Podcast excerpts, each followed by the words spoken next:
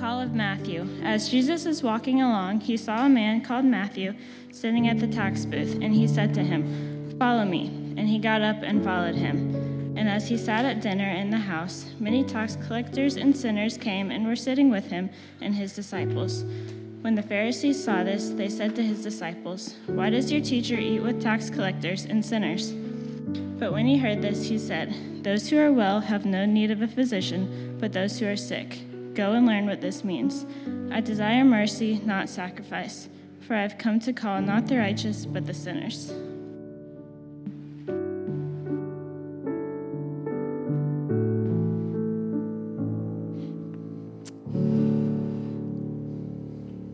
Well, as you can imagine, if you know me, um, I really love when these very unlike YouTube feed knows me. It sends take place. And um, the way that my YouTube feed knows me, it sends me these all the time. Uh, and about a year ago, I was on the YouTubes and saw the heading Lady Gaga and Metallica.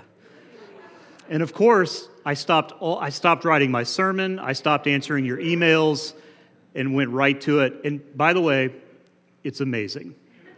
It's amazing. But I was thinking about all the different like collaborations that are just so strange and unlikely. I remember when like Willie Nelson did one with Snoop Dogg.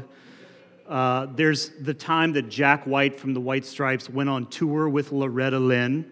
And it wasn't even ironic. Like it was legit, like he loved Loretta Lynn, and I guess vice versa. Uh, so there was that one. Don't forget Prince and the Muppets, if anybody's old enough to remember that. Thank you. we got a few in the house that know that one. Uh, I was very skeptical as a Deadhead when John Mayer joined the Grateful Dead, but I've seen them live, and like it's so amazing. It's so amazing. Very few people can stand in Jerry's shoes, but he did it just, just fine. But these unlikely collaborations have always interested me. But the, probably the best one, this is just me speaking, this is my opinion, uh, but it is correct. Um, it happened in March of 1986 when 70s rock and roll band Aerosmith got together with 1980s hip hop genius of a band, Run DMC. Anybody? Now, if you, thank you. If you don't know the story, Aerosmith was basically becoming a uh, has been. They were just sort of fading. You know, is it better to burn out or to fade away? They were fading away, maybe burning out as well. Run DMC was climbing as a hip hop act, and the manager of Run DMC at the time, Rick Rubin, who also uh, produced the first Beastie Boys album and the first Black Crowes album, I have no idea how that happened. But um, Rick Rubin said, let's get these two together because his goal was to get hip hop further out, a further reach of hip hop. So he thought, well, if we can get together with a rock band, do a song, and Walk This Way already has kind of a hip hop beat. And so they got these two bands together. The video is really cheesy and dumb. Um, it's all about sort of like breaking down walls and like they're yelling at each other from each. Have you seen the video? Okay, I'm not going to explain it because I can't. It's really dumb. But the song is like a classic uh, as far as a remake goes, but the collaboration was unbelievable, and it really relaunched Aerosmith's career, but it also put Run DMC further on the geographical map of people who uh, liked them. And that is code for white people got interested in hip hop. That's what happened there. Now, on one end, these collaborations, they open up new possibilities. They open up new uh, realities all sorts of ideas are born out of these collaborations. On the other hand, these collaborations raise questions like so, why are Willie Nelson and Snoop Dogg together, other than the marijuana? It raises that question. What are these two people, these two groups, these two singers doing together? And that question is at the very center of our story today. They ask Jesus' disciples, Why does your teacher eat with tax collectors and sinners? So there's a sense that they understand Jesus to be an upstanding person. Then why is he sitting at a table with tax collectors and sinners? Now, the backdrop of this story is quite simple. You heard Uh, Hannah read it to us uh, just a second ago. But Matthew, a disciple of Jesus, is called by Jesus to be his disciple. Now, these versions of uh, these disciples being called are always sort of humorous to me because Jesus just says, Follow me, and they do, but clearly we're missing something. Uh, but he fall, and the very first thing that we get after this call of Matthew is that Matthew throws a party and invites Jesus to his home, and Jesus is quite comfortable going. But I think even more interesting is that people seem to be quite, uh, they like Jesus. Jesus is a likable guy. And he's having this party with these tax collectors and sinners. Matthew always like couples that tax collectors and sinners. Like tax collectors have their own category of sin. Like there's sinners, and then there's like tax collector sinners, right? Now, tax collectors, you know this, everybody loves them. Um, but in the Jewish circles of that day, tax collectors were somewhat, especially if they were Jewish, outsiders, so to speak, within those circles because of their collaborations with uh, Roman authorities, financial interests, and so on. And meals were really a, a display of welcome, of affirmation, of approval. And so the question they have for Jesus, or his disciples really, is fair. Okay, so Jesus is this kind of person tax collectors and sinners. I kind of want to know who the sinners were that were there. Uh, maybe feeling less than their tax collector friends. Wish I could sin like that. Um, but they ask, you know, Jesus is this kind of guy. Why is he with this kind of group at a table sharing a meal? Because a meal is a place of approval, a place of welcome, a place of friendship. And the sense in this story becomes one of tension between the outsider and the established. This is genuinely what's happening in the story. What are they doing here? Is the question. I love that the disciples don't answer, by the way. They're like, I don't know. Jesus himself answers instead. What are they doing here? Now, it is human nature for us to group according to acceptance, but also exclusion. If you think about your relationships and friendships and circles and the people that you, I quote, identify with, there's also a, an underbelly of exclusion in your group. Every, everybody in your group may have different affinities and friendships with various kinds of people, but everybody in your group tends to have an idea of who it is that doesn't like your kind of group. It's kind of like the lunchroom map in Mean Girls. Are you with me on this? Anybody? I was going to put the map up there. There's all the labels for the tables, but uh, it's a bit problematic on some of the language. So we went with the photo instead. It's a strict social code that we live by. And it was a strict social code even in those days as well. Nothing really changes. We haven't really evolved out of that. We group by acceptance, we also group by exclusion. And Jesus is pictured so many times throughout the Gospels as someone who sort of breaks through those norms and those social codes. He breaks through them and he appears. Uh, very comfortable in each and every setting. There's a sense of a shared hospitality and welcome that's going on at this table. And the Pharisees ask, How is this happening? Why does your teacher eat with tax collectors and sinners? I think it was around 2006. I was not yet on staff here. I would be very soon but I wasn't at the time. And the pastor at that time, whose name is Dan, who couldn't be here today, um, not because he doesn't like us, he's out of town. But I think it was around 2006. He left town for the weekend and invited me to come and guest for him as the preacher, and I did. And the text that we've just worked through just for a few minutes was the assigned text that he gave me. That's the one he gave me to preach. And I was thinking about what do I want to preach about on our 18th anniversary? We teach through the lectionary here, which uh, is a, a, set schedule of readings for each and every Sunday of the year, and there's always four options each week. And I looked through all four, and I was like, nothing is speaking to me, and I would like to do something with some connection uh, to our anniversary, but also to who we are as a church. And I thought back, what was the very first sermon I ever preached in this church? And it was this text, and I wasn't even on staff here at the time. And the prescribed direction that I was given for this text at that time was simply uh, about the hospitality and the welcome that Jesus had among people and the copying of that behavior as a parish. That's what Dan wanted me to talk about.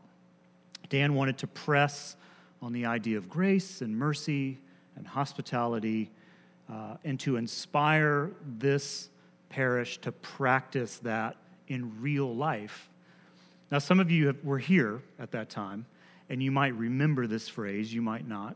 Uh, but behind the scenes of this teaching was a thing that they were getting ready to do as a church called Matthew parties. Does anybody have a recollection of this? And so it wasn't just, hey, I want you to teach on this passage, but we're going to actually try and do this as a community, as people living in neighborhoods around real people. We wanted to do these uh, Matthew parties. Now, context this was the theater days of the church. Now, some of you who were attending during the theater days may or may not know this, but the theater days were some of the hardest days on the church. When we look across the span of the 18 years, the theater days and the downtown days were two of the most difficult uh, time periods in the life of the church. It wasn't that the church was going to close, but it was real close. And we just kept trucking along. But these days were very, very difficult. And so when I met with Dan about this message, it was an attempt to do kind of a regrouping. What was happening was there was a sense of losing altitude and oxygen as a congregation. Uh, particularly the location of the theater was just very, eh, you know, it's not that inviting, it's gross. People were telling me stories about, like, yeah, the theater allowed us to put all of our kids' stuff behind the curtain under the screen. But what we didn't know was the way that they cleaned the theater was with a leaf blower down underneath the curtain onto all the toys and things. And we know how churches can be sometimes. Like, that was a real quick, clean job every Sunday morning. Like, okay, let's put the mats down. Welcome your babies and toddlers. The mom is stuck to the floor trying to check in the kid. But the idea was when we're struggling, and you do this in your company and your family, but also in the church, let's do a regroup. Let's circle back up and say, this is what matters. We have to go this direction. This is what we want to do. And this text was given to me as part of that conversation behind closed doors. Now, here's what I appreciated about it. What I appreciated was that in the depths of uncertainty, uh, the plan was to simply double down on the behavior of love and welcome and grace and hospitality. That's what I appreciated. It wasn't necessarily an internal program idea to attract people, but it was a doubling down on the call to love people. I liked that. And I remember saying in the sermon um, these words I think it's okay if a church dies as long as it loved well. I think if a church breathes its last breath, I think that's okay. Because you know what? I, you can't go to a church today that the Apostle Paul started or anybody. Churches have a shelf life. You know, whatever church you've ever attended in your lifetime, this place is so amazing, it will one day close its doors. And I just feel like that's normal. That's okay. And I think it's okay for a church to die as long as it loved well. It's a different metric. The metrics in our American church system are expansion, legacy, exponential growth. How are we going to leave a mark and be influential in this city, you know? And I I was into that too.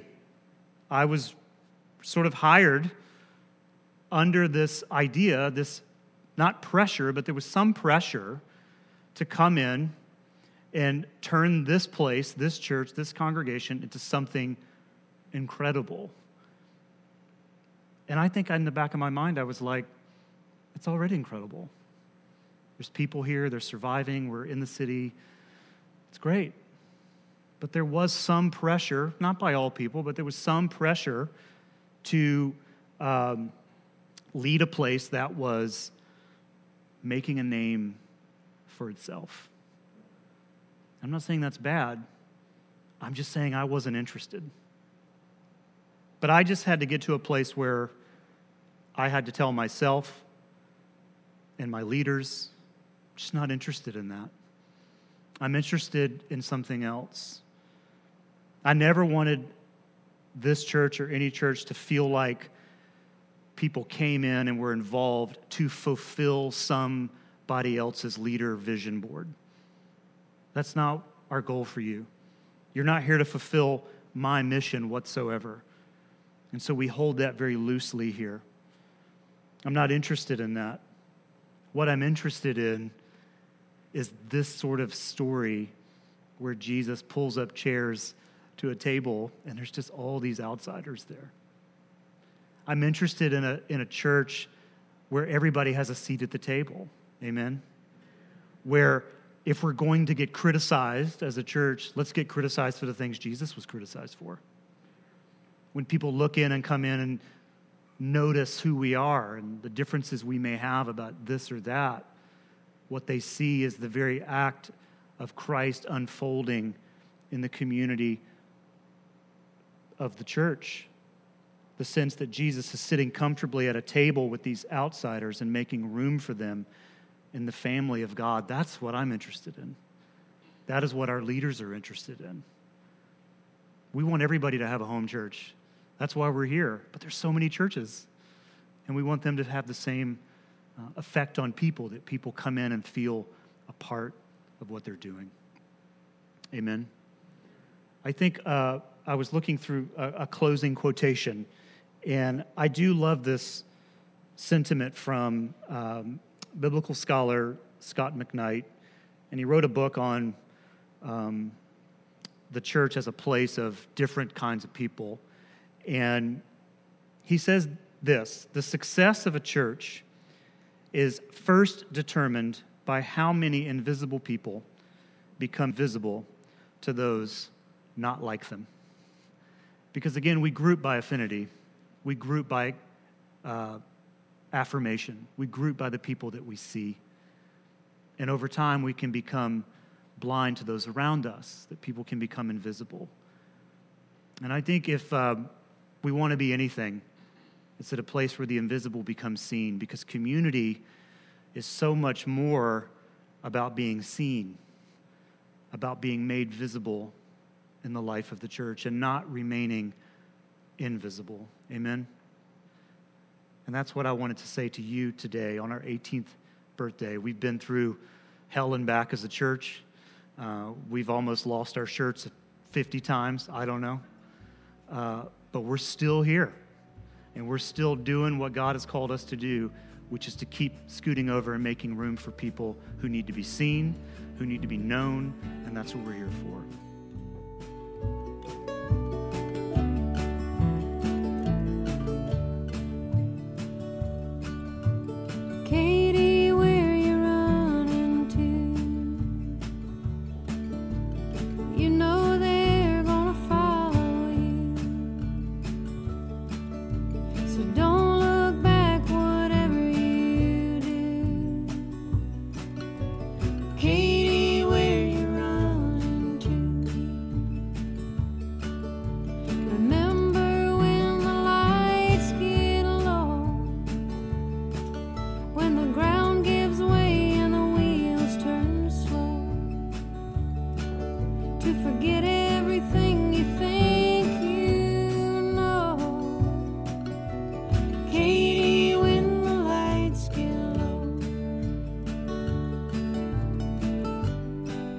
Choice